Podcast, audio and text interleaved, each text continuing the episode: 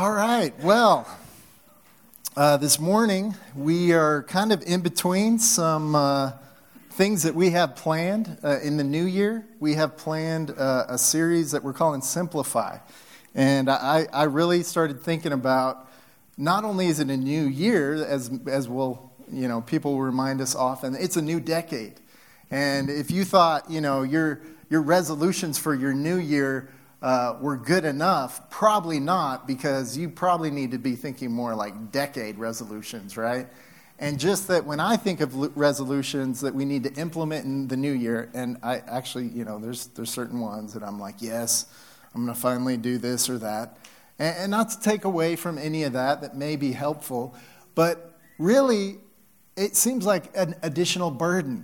Is is is what we're viewing and looking at. Like, okay, we need we need to do this and this and and I think sometimes in our crazy busy culture and schedule, it's not so much that we need to do more, it's just that we need to focus and do the right things and kind of prioritize more.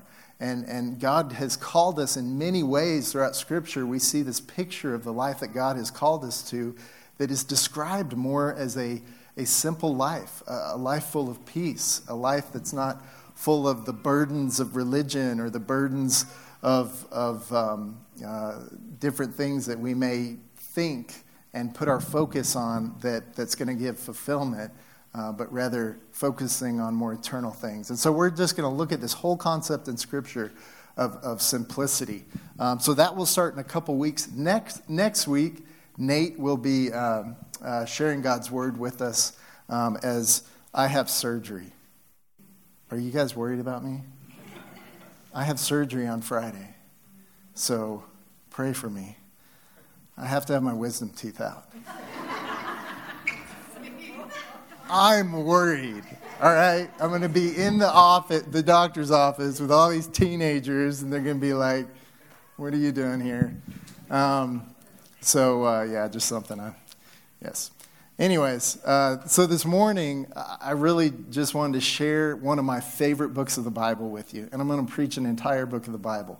Okay? So get comfortable. We're looking at, well, I call it a postcard if you see in your program. It's really more of a postcard than a letter. It's considered a letter. We have these, these epistles, which just simply means letters in the New Testament that are given to churches. And this one's really given to an individual, and it's kind of unique.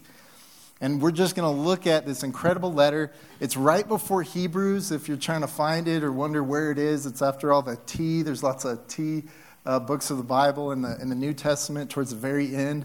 And then you come along, Philemon. And Philemon has one chapter in it. And it's this very personal letter. It's a letter that Paul writes. He writes while he's in prison in Rome. He's in house arrest. Um, the Romans were pretty smart, I think, when it comes to this. They're like, hey, someone's uh, being imprisoned or, or um, you know, in jail, and, and maybe they don't see him as a huge threat. Let's just put him in house arrest, meaning that they've got to kind of take care of themselves. Like, the Roman government doesn't have to really pay for their, you know, living or anything. They've got to figure out someone else to do that. Uh, but they're still kind of, you know, uh, restricted within their house. So he's in house arrest in Rome, um, and he's cranking out letters and writing. God is using him, inspiring him to write Bible. And, and much of the New Testament we get um, through his writings being in prison. And he comes across, he writes to this guy Philemon. That's why it's named that. It's to Philemon. And Philemon is in Colossae. Now, now, Paul didn't write, uh, start a church in Colossae. From what we can gather and understand, there's a gathering of believers there, and his he he. There's some writing that Paul um, that we read of Paul's that says that he wants to go there, and he's heard that the gospel's spreading around, the good news is spreading around, and some believers have gathered together, and a church has pretty com- pretty much come together and formed in Colossae, which is. Um, in modern-day Turkey. It's near the area where, where some other uh, churches Paul did start. Um, it's in that area. And he's writing to this individual about kind of a personal matter of, of something that's that's come up, and and uh, he's he's kind of addressing this. But what's so beautiful about this is he he's telling this individual, Philemon, how he should act as one who has encountered Jesus. And, and, and in this situation that he has, and, and I don't want to give it away, I just want to read through it and walk through what the situation is. But basically, he's just saying, here's, as followers of Christ, because of who Jesus is and what he's done for us, we're going to act very differently in our relationships and in our circumstances. And this is what we're going to look at this morning. So in Philemon chapter one, the only chapter, it starts by uh, Paul opening this way. The letter is from Paul, a prison. This letter is from Paul, a prisoner for preaching the good news about Christ Jesus, and from our brother Timothy. Now, Paul does have a scribe, and so he's kind of dictating this, and that actually comes up in the letter as well.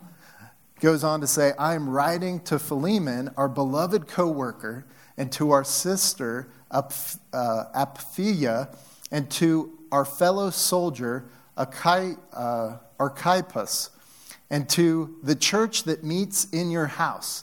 May God our Father and the Lord Jesus Christ give you grace and peace. So he opens this letter uh, speaking of the grace and peace of Jesus, and he says, hey, basically in our terminology, uh, you're meeting in your life group.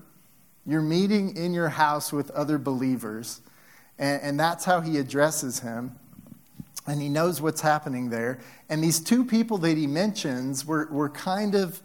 By, by this is, you know, we don't have all the pieces put into place and know exactly what's happening, but the best guess is this is his wife and his son, because this is just a personal letter, and, and Paul's mentioning them as well. And, and he opens, though, Paul opens by saying he's a prisoner for preaching the good news, and he has no problem with that. If you look at the tone of how Paul is writing in that circumstance, he isn't bogged down by the fact that he's in prison. I don't know about you. I'm in any sort of prison, even being house arrest at home or whatever. I am in a pretty bad place. I'm especially, as he mentions, it's for proclaiming Jesus. Like, I, okay, I'm doing something for God, and I'm in a, a situation that nobody would want to be in. And yet it doesn't get Paul down. Paul is still full of hope and joy. Number one, this is his position, I think, or this is his perspective. Our position in heaven should always trump our place in life. And that's just the life, because he knows Jesus. And, and we see this in, um, in the beginning of uh, Galatians and Colossians. He, he talks about having this eternal view and perspective. And whatever is going around in his life, whether it's just or fair or not, he really, it doesn't, uh, it's not that he doesn't care. I mean, if he could just have his choice, I don't think he'd go through difficult, painful things. But in the midst of this life where difficult, painful things are always going to be a part of life, he's got a different perspective on, on things. And, and he doesn't allow the troubles that he's in. He just said, well, God can use it. Well, God's going to use it. Well, I'm in prison. I'm I'm I'm being tortured. I'm well. God can use it, and and He uses uh, the gifts and talents that God gives him, as, like writing uh, and sharing truth and, and theology, and allows God to use that in such a powerful way. Verse four, it goes on to say, "I always thank my God when I pray for you." So we see his attitude. He's not bitter. He's not broken. I always I always thank God when I pray for you, Philemon, because I keep hearing about your faith in the Lord Jesus and your love for all God's people. And I am praying that you would put into action the generosity that comes from your faith as you understand and experience all the good things we have in Christ. Your love has given me much joy and comfort, my brother, for your kindness has often refreshed the hearts of God's people. I don't know about you. We got this, this guy who's a huge, huge leader in the church, an apostle. He writes a personal letter to somebody. And I don't know if this is just my background and my tendency. If I got a letter for, from some big higher up and, and, and I, get, I find out so-and-so wrote you a letter, I'm a little nervous. You know, the C E O of your company or something, or the, you know, the governor of the state or, or someone like with a high position, well known, sends you a letter, I'm going, oh no, what is this about? What did I do? Why are they addressing me in this specific way? And it begins with just crazy amounts of lifting up and encouragement and love. And, and a reminder, though, as he gets to a point of how he's going to really challenge him to do something that's not easy, he he reminds them of of God's love, of how God has has uh, has changed this guy, Philemon, to be a generous person because of who Jesus is and how he's changed his heart. Number two, um, not sharing our faith may mean missing out on God's plan and our purpose. And that's what Paul points out here as he, as he opens up and talks about how God uh, planned and directs us to, to be generous to other people and to connect with other people and to connect his love and his truth to other people and to be kind to other people. And not sharing that is really missing out on a big part of, of what God wants uh, in our lives. And Paul's reminding him of this as he gets to a, a stronger point in verse eight. That is why I am boldly asking a favor of you. I could demand it in the name of Christ because it is the right thing for you to do. But because of our love, I prefer simply to ask you. Consider this a request from me, Paul, an old man. And I just think he gets kind of, I don't know. I'm like, come on, Paul. He's kind of he kind of lays it on here a little thick, though. He's like, I could just make you do this. I mean, I'm an apostle. I could just tell you, like, here's what God's clearly commanded. But, you know, I, I, I want you to I want you to do this on your own. Uh, but, hey, I'm an old man and now also a prisoner for the sake of Christ Jesus. I appeal to you to show kindness to my child.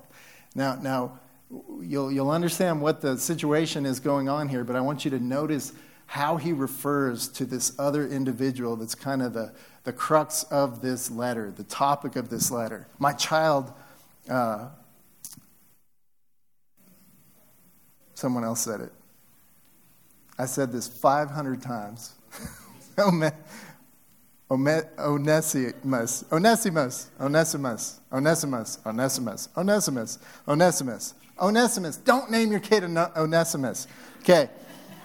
Onesimus, my child, all right? I, I became his father, all right? My child, I'm his father in the faith while here in prison. Onesimus has been... Uh, hasn't been much, hasn't been of much use to you in the past, but now he is very useful to both of us. I am sending him back to you, and with him comes my own heart. I'm sorry, I'm still on Christmas vacation. Okay, Onesimus. Um, what's interesting is Paul is using a, a, a play on words here because his name means useful, and so he's saying, "Hey, this guy named useful hasn't been very useful to you." But now he is useful. Now he's actually living up to his, his namesake. Um, verse uh, thirteen uh, goes on to, to say, I wanted to keep him here with me uh, with me while I am in these chains for preaching the good news. And he would have helped me on your behalf. But I didn't want to do anything without your consent. I wanted you uh, to help because you were willing, not because you were forced. So again, he kind of makes that point. Um, it seems you lost Onesim, Onesimus for a little while so that you could have him back forever. He is no longer like a slave to you. He is more than a slave, for he is a beloved brother, especially to me. Now he will uh, now he will mean much more to you, both as a man and as a brother in the Lord. So if you consider me your partner, welcome him as you would welcome me. And so now we understand the context of who Onesimus, come on, Ben, um, who he is. He is a slave.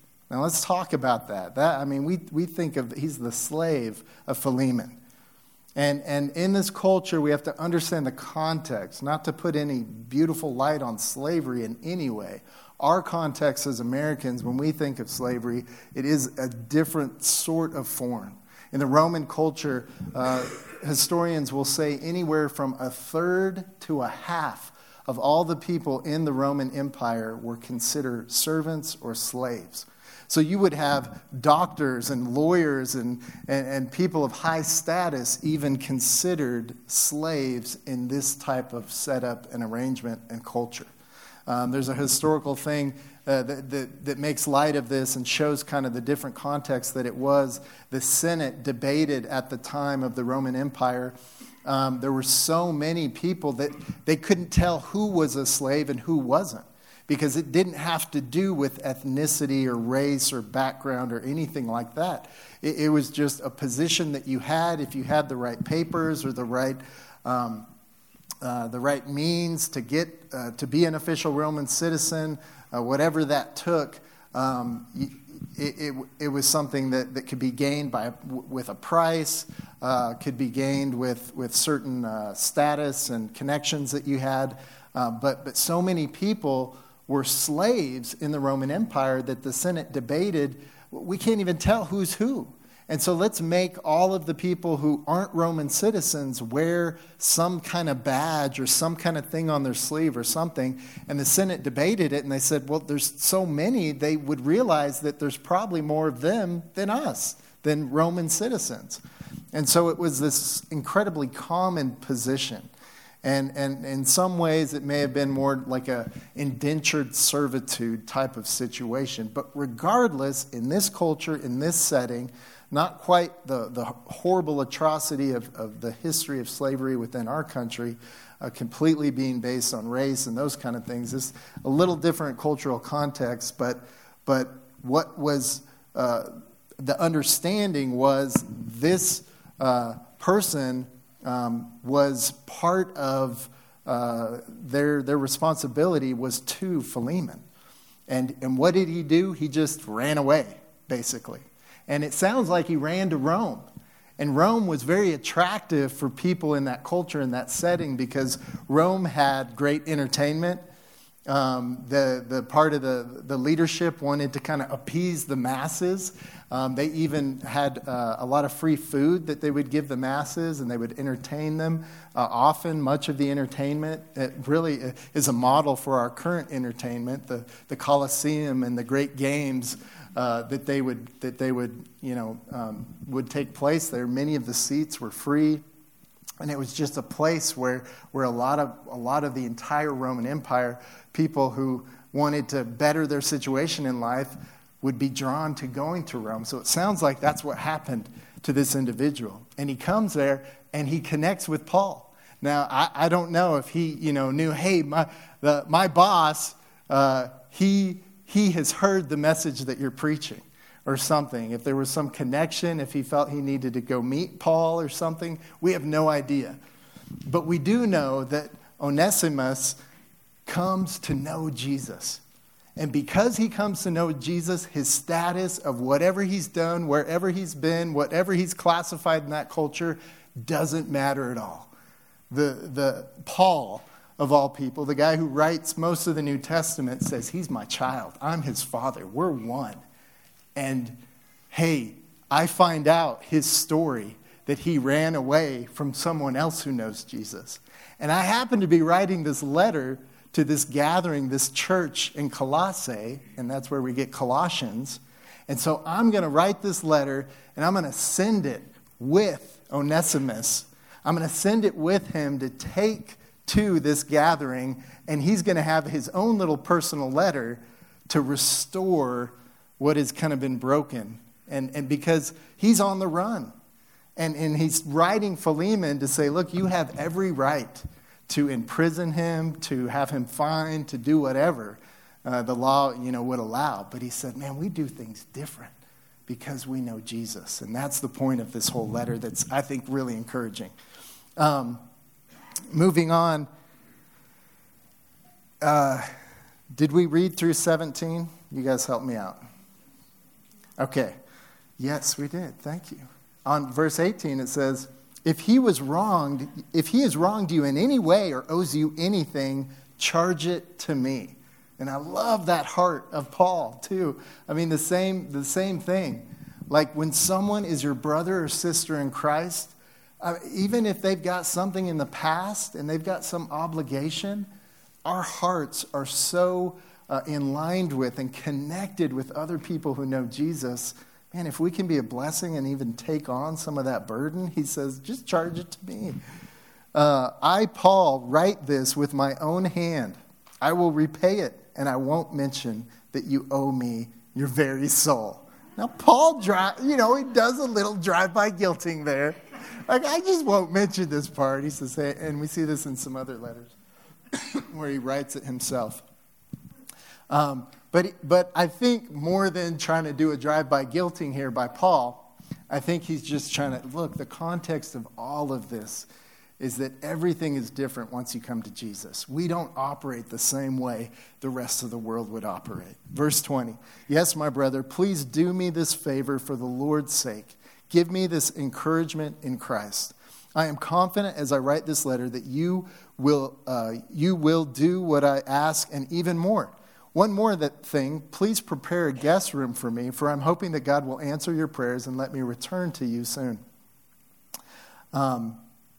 And then he kind of ends the letter uh, speaking of some others. And, and I love how the, the entire uh, book ends. And isn't that, and that's why I call it more like a postcard.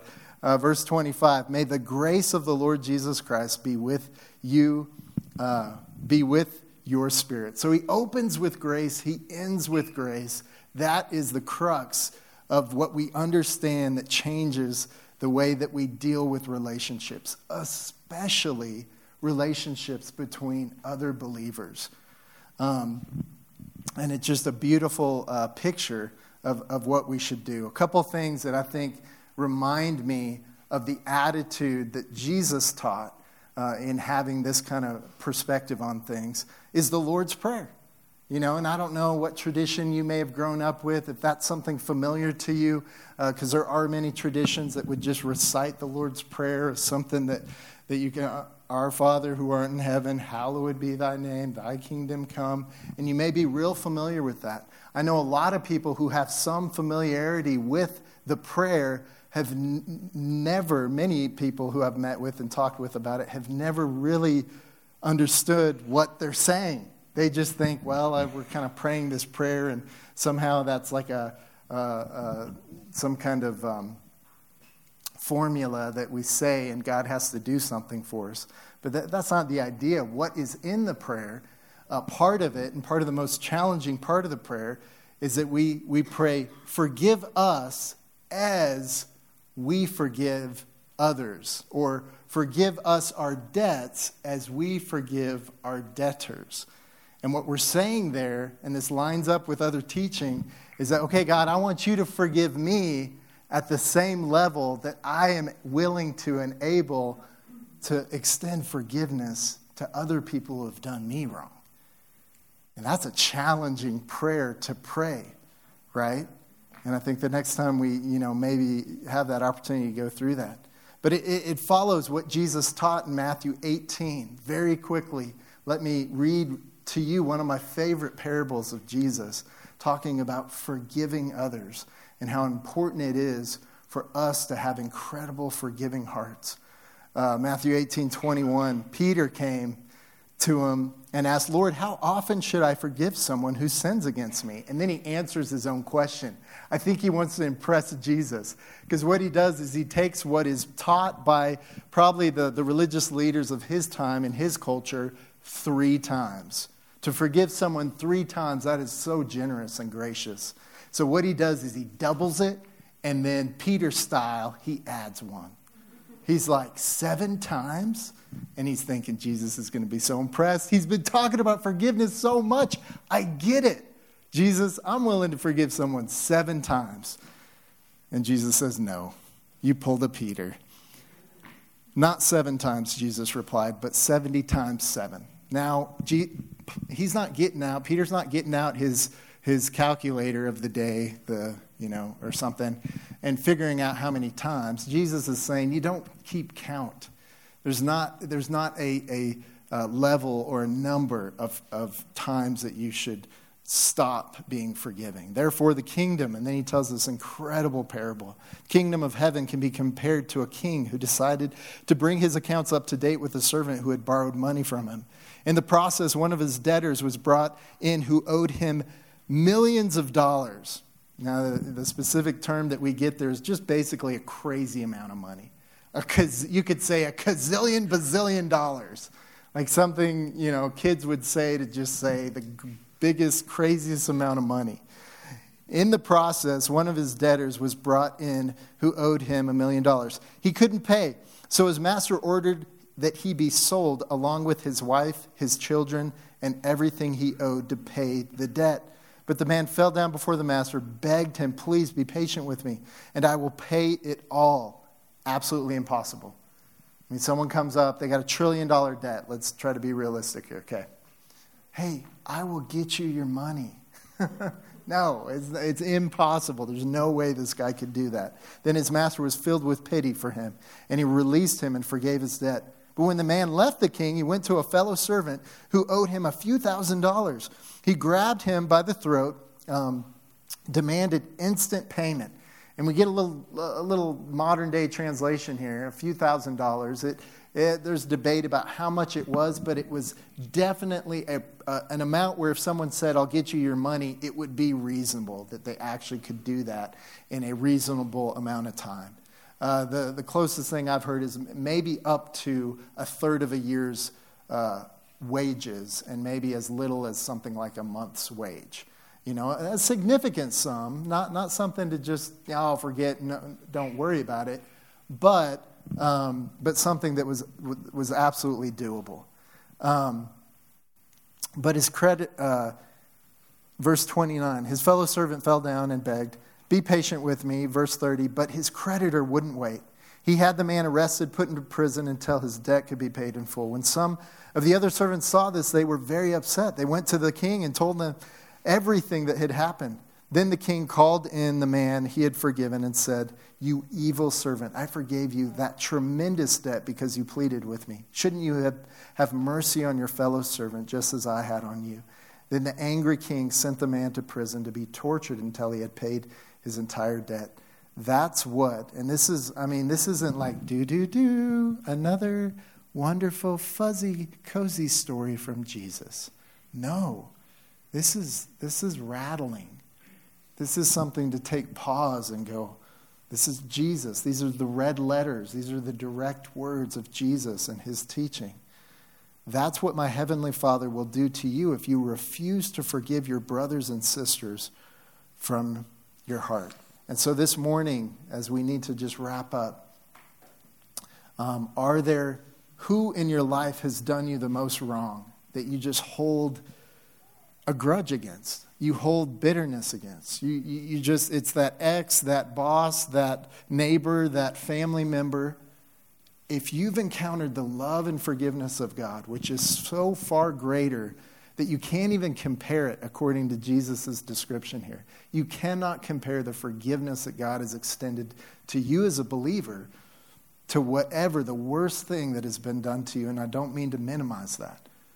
But in comparison, we have to have the perspective, the eternal perspective that we're called to have. Number three, true Christianity is seeing how we love those who have wronged us and are different than us. And I think that's why Paul is so concerned. That that not you, okay, you're in this life group in Colossae and you sit around and talk about this incredible new theology of the gospel. And I think part, Paul's heart here is going, don't just sit in your life group and talk about the Bible. Do it. Here's an instance where someone who has done you wrong and, and you have every right under the law to have them punished and whatever and try to get back what you've lost. But this person now knows Jesus, and he's your brother or sister in Christ. And so we we totally have a different view and a different perspective. And that's what's going to call people to go, that is different. That is supernatural. That's something that I want to be a part of. I want to know that kind of love that's that's acted out through that kind of forgiveness. Quickly in Colossians three, ten through five, um, I just feel like I got to throw this in here as I'm trying to shorten this up, that that Paul makes this distinction so strongly and clearly about how people are identified. Put on your new nature and be renewed as you learn to know your Creator and become like Him. In this new life, it doesn't matter if you're a Jew or a Gentile, circumcised or uncircumcised, barbaric, uncivilized, slave, or free. Christ is all that matters, and He lives in all of us. So I want you to think of Onesimus, if I could say his name, carrying his personal letter, but he's also carrying the Bible, the, another book of the Bible, Colossians, and he's bringing it back to this, this church group. And these are the words that are within it. And so Paul is reiterating, I think, this to this, this group of people following Jesus. Since God chose you to be the holy people He loves, you must clothe yourselves with um, with tender-hearted mercy, kindness, humility, gentleness, and patience. Make allowance for each other's faults and forgive anyone who offends you. Remember, the Lord forgave you, so you must forgive others. Above all, clothe yourselves with love, which binds us all together in perfect harmony. Let the peace that comes from Christ rule in your heart. For a member of one body, you are called to live in peace and always be thankful. The last thing in your program, love, loving others happens when we remember that we deserved a death penalty. I don't mean that to try to scare you or base this in fear, but it's having a correct perspective and understanding that we deserve separation from a holy God, that I deserve a death penalty, a spiritual, eternal death penalty. But because of God's love and goodness and grace, He's given me something completely different. So how, how can I hold bitterness and unforgiveness in my life and in my heart towards anybody else based on what I've received? It's ridiculous, and that's part of what Jesus was pointing out. And that's part of the beauty of not just a parable, not it's an incredible parable, but I love that we get a real life example in the in this book, in this postcard of Philemon.